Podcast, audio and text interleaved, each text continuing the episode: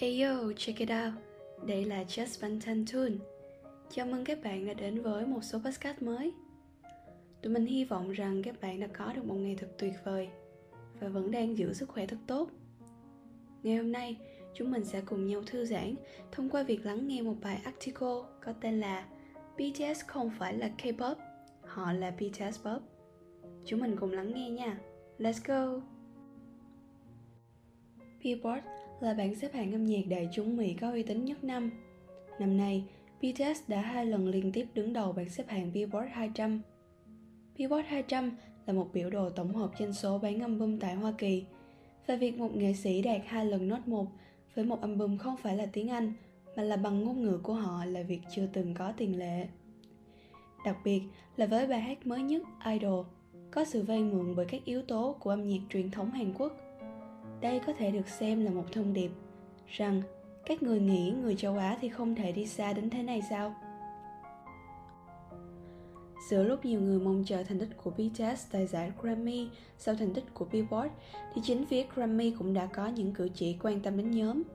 Bằng chứng là vào ngày 12 tháng 9, Grammy đã mời BTS tham gia một sự kiện đặc biệt, A Conversation with BTS, được tổ chức tại bảo tàng Grammy Grammy được biết đến là một lễ trao giải lớn nhất tập trung những người da trắng. Nhưng gần đây đã ghi nhận nhiều sự thay đổi. Grammy đã chỉ trích khuynh hướng phân biệt chủng tộc của chính quyền Donald Trump vào năm 2016 và sau đó BTS phát hành MV Not Today với thông điệp của sự đoàn kết thiểu số, những người nghệ sĩ mà ngành công nghiệp âm nhạc Mỹ đang tìm kiếm. Trong cùng năm đó, bắt đầu với giải thưởng Billboard Music Awards – các chàng trai BTS đã tấn công mạnh mẽ vào thị trường Mỹ với liên tiếp các kỷ lục phá vỡ kỷ lục. Gần đây, các bộ phim về cuộc sống của người châu Á tại Mỹ như series Crazy Rich Asians đã bật lên một cú hit lớn và có tác động đến cách nhìn nhận về cộng đồng người châu Á tại Mỹ. Xu hướng này cũng là xu hướng tích cực trong việc giới thiệu các chàng trai BTS đến với thị trường chính thống của Hoa Kỳ. Phương tiện truyền thông trong nước cũng làm nổi bật thành quả không ngờ đến của BTS. Giữa lúc ấy, họ đã không ngờ rằng một nghệ sĩ K-pop lại có thể thành công đến như vậy trên thế giới. Cho đến những năm 2000, họ tin rằng để nhạc pop Đông Á thâm nhập được vào thị trường Bắc Mỹ thì các nhóm nhạc nữ sẽ có lợi thế hơn. Mãi đến sau những năm 2000 thì làn sóng Hallyu mới lan rộng ra toàn châu Á và một số khu vực tại châu Âu. Khi đó sức hút của các nhóm nhạc nam mới bắt đầu ổn định. Tuy nhiên, Bắc Mỹ là một sân chơi ở tầm cao khác Nguyên nhân được lý giải là do tại thế giới thứ ba, họ không nắm bắt kịp tính chính thống trong ngôn ngữ Anh Mỹ. Thậm chí, nếu không nói đến người Mỹ thì người phương Tây vẫn ưa chuộng nét đẹp của nữ hơn là nam châu Á. Phụ nữ châu Á thường có nét đẹp hấp dẫn hơn đối với họ và có xu hướng dễ thâm nhập vào thị trường hơn. Thực tế thì đúng là các ca sĩ nữ Hàn Quốc và Nhật Bản đã tiến vào thị trường Bắc Mỹ từ trước. Niềm tin này kéo dài mãi cho đến nửa sau của những năm 2000 Tại nước ngoài, việc đổ bộ K-pop lên con đường cao tốc mang tên YouTube do các cộng đồng fandom tạo ra thực sự đã cho thấy được độ nổi tiếng nhất định của một số nhóm nhạc nam. Không phải những nhóm nhạc như SNSD, Wonder Girls, 21 không nổi tiếng, mà là hình ảnh của họ mang đến nghiêng về concept những người bạn nhiều hơn. Một số nhóm có fandom rất mạnh tại nước ngoài như Big Bang, PAP, EXO, 2PM, những nhóm nhạc này đã chứng minh một điều rằng K-pop không cần phải chiến đấu với Mỹ pop. Có thể thấy, mối quan tâm của những người chủ yếu là fan nữ và cộng đồng LGBT dành cho K-pop không phải là do chúng vượt trội hơn Mỹ pop, mà là bởi vì sự khác biệt so với nhạc pop của Mỹ. BTS tại đây đã một bước tiến lên hiện thực hóa và gạt bỏ đi tất cả mọi chi tiết trong chiến lược truyền thống của K-pop. Như là thành viên sống tại nước ngoài có vai trò dẫn đầu, dẫn dắt nhóm tại nước ngoài. Các bài hát có phần lời bằng tiếng bản địa, các nội dung dễ hiểu đối với người bản địa và thậm chí là những nghệ danh dễ phát âm. Nhưng tất cả mọi thứ của BTS đều đi ngược lại. Toàn bộ thành viên đều là người thuần Hàn, hát những ca khúc bằng tiếng Hàn, với ca từ mang đậm màu sắc cá nhân của từng vùng, nơi xuất thân của mỗi chàng trai, và những nội dung mang đậm nét đặc trưng của Hàn Quốc như hệ thống giáo dục đều được mang vào các ca khúc của họ. Nếu ví các chiến lược tiếp cận ở quá khứ như thuyết lấy trái đất làm tâm, geocentrism, thì các chiến lược của BTS có thể xem là thuyết vạn vật xoay quanh mặt trời, heliocentrism. Đối với các fan ngoại quốc thì sức hút vững chắc của nhóm là một thứ hoàn toàn khác biệt. Một trong số đó là tính kể chuyện trong các bài hát và nội dung mà BTS mang đến. Các album có concept khác nhau, sự lựa chọn chủ đề dựa trên các giai đoạn trong cuộc đời của từng thành viên.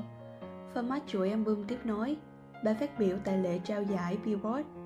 Tất cả các sự kiện đó đều được gom nhặt lại và đưa chúng vào hiện thực một lần nữa thông qua các lời kể chuyện. Giờ đây, so với doanh thu album khủng hay các thành tích về thua diễn của họ, thì có vẻ như họ đang cho chúng ta xem một bộ phim dài mang tên BTS. Thật sự là đối với các fan ngoại quốc thì nội dung mang đậm tính từ sự lại có sức hấp dẫn hơn nhiều, nên dạo gần đây có thể thấy nhóm nhạc nữ Dreamcatcher hay Luna đang theo concept này. Thú vui của fan ngoại quốc mỗi khi có bài hát mới phát hành là họ nghĩ ra các theory và xây dựng các kịch bản có thể xảy ra. Dù cho họ khó tiếp cận với nguồn thông tin tại Hàn Quốc thì cũng không ngăn được họ cảm thấy phấn khích. Đối với các fan trong nước, truyền hình và tin tức về người nổi tiếng có mức độ phủ sóng vô cùng cao. Các nghệ sĩ K-pop giao lưu với fan thông qua nhiều phương tiện khác nhau như bài hát mới, các chương trình âm nhạc và giải trí, trên các trang báo tin tức về người nổi tiếng và nhiều sự kiện khác nhau. Mặt khác, đối với fan nước ngoài thì các nền tảng truyền thông mới như Twitter, YouTube, Vlive lại có phần quan trọng hơn. Những kênh truyền thông này mang đến các nội dung chân thật hơn về các chàng trai BTS. Họ không chỉ được đánh giá cao với âm nhạc chính thống và các MV của mình, mà còn lấy được nhiều tình cảm từ các fan nhờ vào hoạt động trên SNS. Các nội dung chủ yếu do công ty và các thành viên cùng nhau tham gia xây dựng nên họ có khả năng kiểm soát mạnh và tập trung đến người xem nhiều hơn. Mặt khác, các ca khúc của BTS chứa đựng những lời thổ lộ và sự chân thành của nhóm cũng chính là điều khiến cho fan K-pop luôn khao khát. Trong khi K-pop luôn đề cao cái khuôn của sự hoàn hảo, sâu bên trong họ vẫn luôn có định kiến rằng những điều đó chỉ là giả tạo mà thôi. Các fan tại Hàn sẽ có thể dễ dàng vượt ra khỏi những suy nghĩ này do họ có nhiều cơ hội tiếp xúc gần với các ngôi sao hơn. Tuy nhiên, đối với các fan ngoại quốc, thực tế là hoàn toàn khác. Đối với họ, BTS hoàn hảo về cả ngoại hình lẫn nhân cách chân thành. Điều này đã tạo nên sự thay đổi trong chính cấu trúc của cộng đồng fan nước ngoài. Trước đây, các fan thường có xu hướng thích nhiều nghệ sĩ khác nhau cùng lúc, nhưng mà giờ đây, chúng đã được tái cấu trúc lại thành hai nhóm, những người chỉ thích BTS và còn lại. Lý do cho việc này là bởi vì họ muốn tìm một nhóm nhạc như BTS, hoàn hảo về phần ngoài và cả sự chân thành bên trong, và họ không thấy thoải mái khi yêu thích một nhóm nhạc khác. Lời khẳng định rằng BTS không phải là K-pop, mà họ là BTS Pop, thật ra cũng không phải là không có cơ sở. Trong thời gian đó, Hàn Quốc đóng vai trò là nước khởi điểm trên bản đồ K-pop trên thế giới. Có một số nghệ sĩ nổi tiếng ở nước ngoài nhưng vẫn có những giới hạn nhất định. Đó là bởi vì các fan nước ngoài cũng nhận biết được về độ nổi tiếng của nghệ sĩ đó tại chính quốc gia của họ. Sự thật là nếu một nghệ sĩ không nổi tiếng tại Hàn Quốc thì sự nghiệp của họ cũng sẽ không thể duy trì mãi được. Tuy nhiên, cộng đồng fan ngoại quốc dần dần tiến hóa lên một xu hướng yêu thích độc đáo khác – Gần đây, các nhóm nhạc như Dreamcatcher, Stay Kids, Luna, Clark lại vô cùng nổi tiếng tại nước ngoài. Hiện tượng này ngày càng trở nên phổ biến mạnh mẽ hơn kể từ sau khi sự thành công của BTS. Bắt đầu với sự nghiệp không mấy được khán giả Hàn quan tâm, BTS đã được ủng hộ rất nhiều bởi cộng đồng fan cuồng nhiệt tại nước ngoài.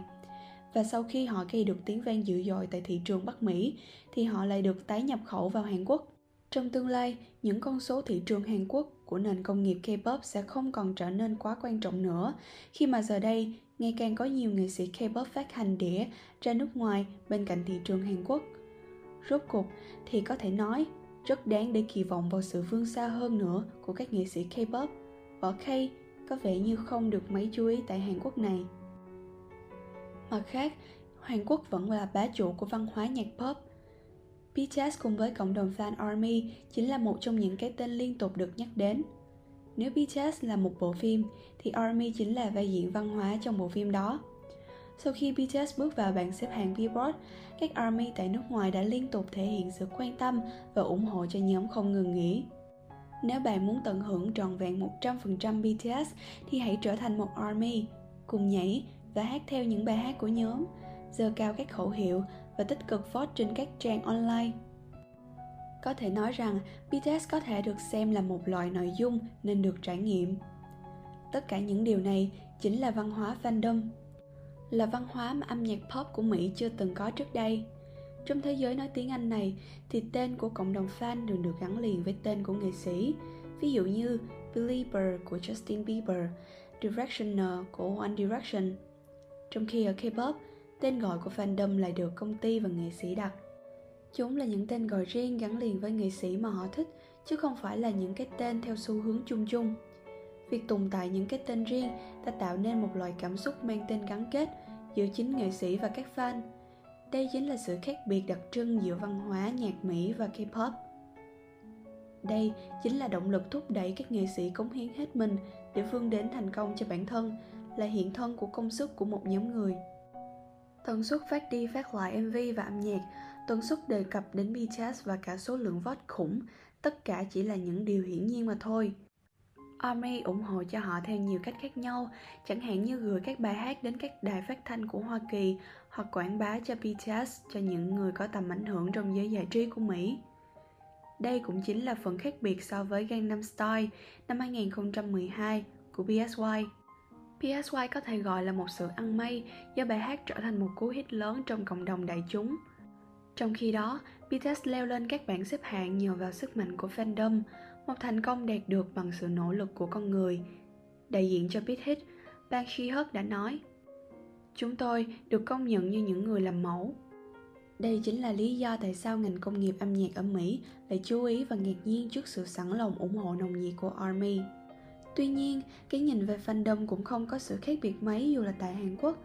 Nhiều bài nghiên cứu về fandom tập trung vào sự quảng bá của fandom cho sự nổi tiếng của nghệ sĩ.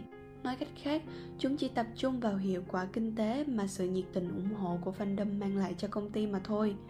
Đây là một điểm khá tương đồng theo quan điểm của ngành công nghiệp âm nhạc Mỹ. Đôi khi, có một vài tờ báo chỉ đơn giản là nhắc đến cái tên của ARMY tại SNS mà không hề có ý nghĩa nào, chỉ để thu hút sự chú ý hoặc lập nên các cuộc bầu chọn vô nghĩa chỉ để câu kéo các ARMY click vào. Thậm chí là các phương tiện truyền thông giải trí và các phóng viên mảng âm nhạc còn yêu cầu ARMY phải vote để được đề cử cho một giải thưởng nào đó. Tất nhiên, ngoài một vài trường hợp đó thì phần đông đều thể hiện sự ngưỡng mộ và trân trọng đến sức mạnh và sự dây gắn bó giữa BTS và ARMY. Cũng có những lo ngại về những phản ứng tiêu cực. Người hâm mộ Hàn Quốc từ lâu đã bị coi là tiêu cực. Sự ngờ vực về thị hiếu của những cô gái trẻ khá là phổ biến. Mặc dù triển vọng tích cực vẫn chiếm ưu thế, những người coi hiện tượng hành vi tập thể có nhiều phản ứng tích cực hơn, nhưng vẫn có những người khác xem đây là hiện tượng nhất thời của những cô gái trẻ. BTS đã thực hiện chiến dịch Love Yourself và để hưởng ứng các ARMY đã chứng minh sức mạnh của mình khi cùng nhau quyên góp và thực hiện nhiều hành động đẹp khác. Ngoài ra, gần đây để bảo vệ cho các chàng trai tại sân bay, các ARMY đã thực hiện chiến dịch cùng nhau giăng dây an toàn để giữ khoảng cách và sự an toàn cho BTS. Một điểm nên được chú ý đằng sau những con số lượng vote là làm thế nào để có thể tạo ra được một văn hóa fandom khỏe mạnh và vui vẻ. Khi văn hóa fandom tại Hàn Quốc yêu cầu những nỗ lực và cống hiến xa hơn, thì liệu chúng ta có thể được chứng kiến những gì mà BTS mang lại cho K-pop về những sự đổi mới trong văn hóa fandom hay không? Câu trả lời đó cũng sẽ do chính BTS và ARMY tạo nên. Và đó là bài article của ngày hôm nay. Tôi rất tiếc nhưng chúng mình xin phép dừng số podcast của ngày hôm nay ở đây.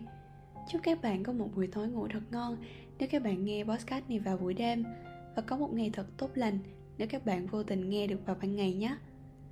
Và đừng quên, hãy nhấn follow kênh của tụi mình trên nền tảng mà bạn đang nghe Tại vì chúng mình sẽ chăm chỉ ra các số podcast vào mỗi 7 giờ thứ hai và thứ sáu hàng tuần đó nha. Just Bantan Tune. Tạm biệt các bạn và hẹn gặp lại.